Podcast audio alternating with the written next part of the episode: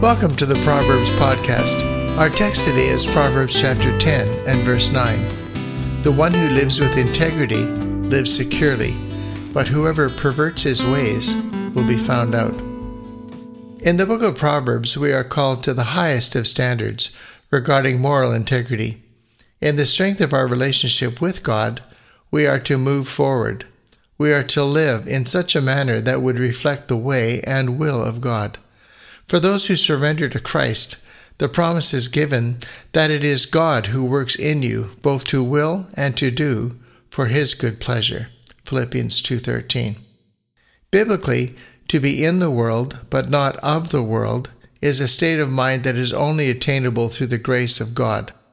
Just as the Father accomplished his works in and through Christ, so it is that we are to be used of God as we seek to fulfill his will. According to 2 Corinthians 5:19, God the Father was in Christ, reconciling the world to himself. Jesus stated in John 5:30 that he did not seek his own will, but that of the Father. In John 14:10, Jesus states plainly, "The Father who dwells in me does the works." In this we have an unerring example. In prayerful submission to the revealed will of God, Jesus humbled himself and became obedient to the point of death, even the death of the cross. To live with integrity, we must choose to accept the revealed will of God as the rule for our lives.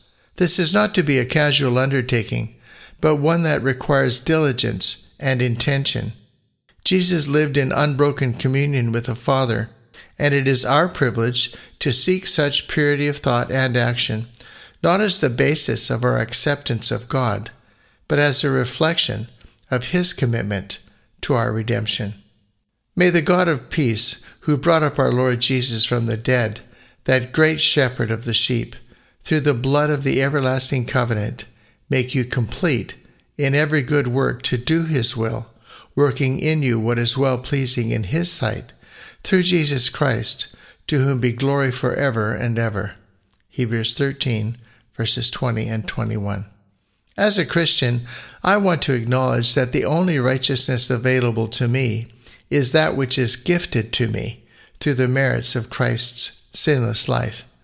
In Romans chapter 3 and verse 21 to 25 we read, "But now the righteousness of God apart from the law is revealed, being witnessed by the law and the prophets, even the righteousness of God through faith in Jesus Christ, to all and on all who believe.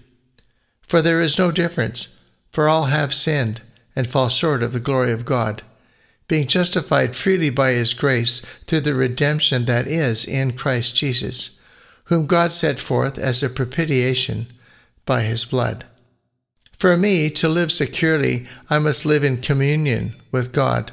He who is able to save to the uttermost, Hebrews 7:25, promises, "The one who comes to me, I will by no means cast out. John 6:37. In these troubled times, we need the assurance that only God can provide.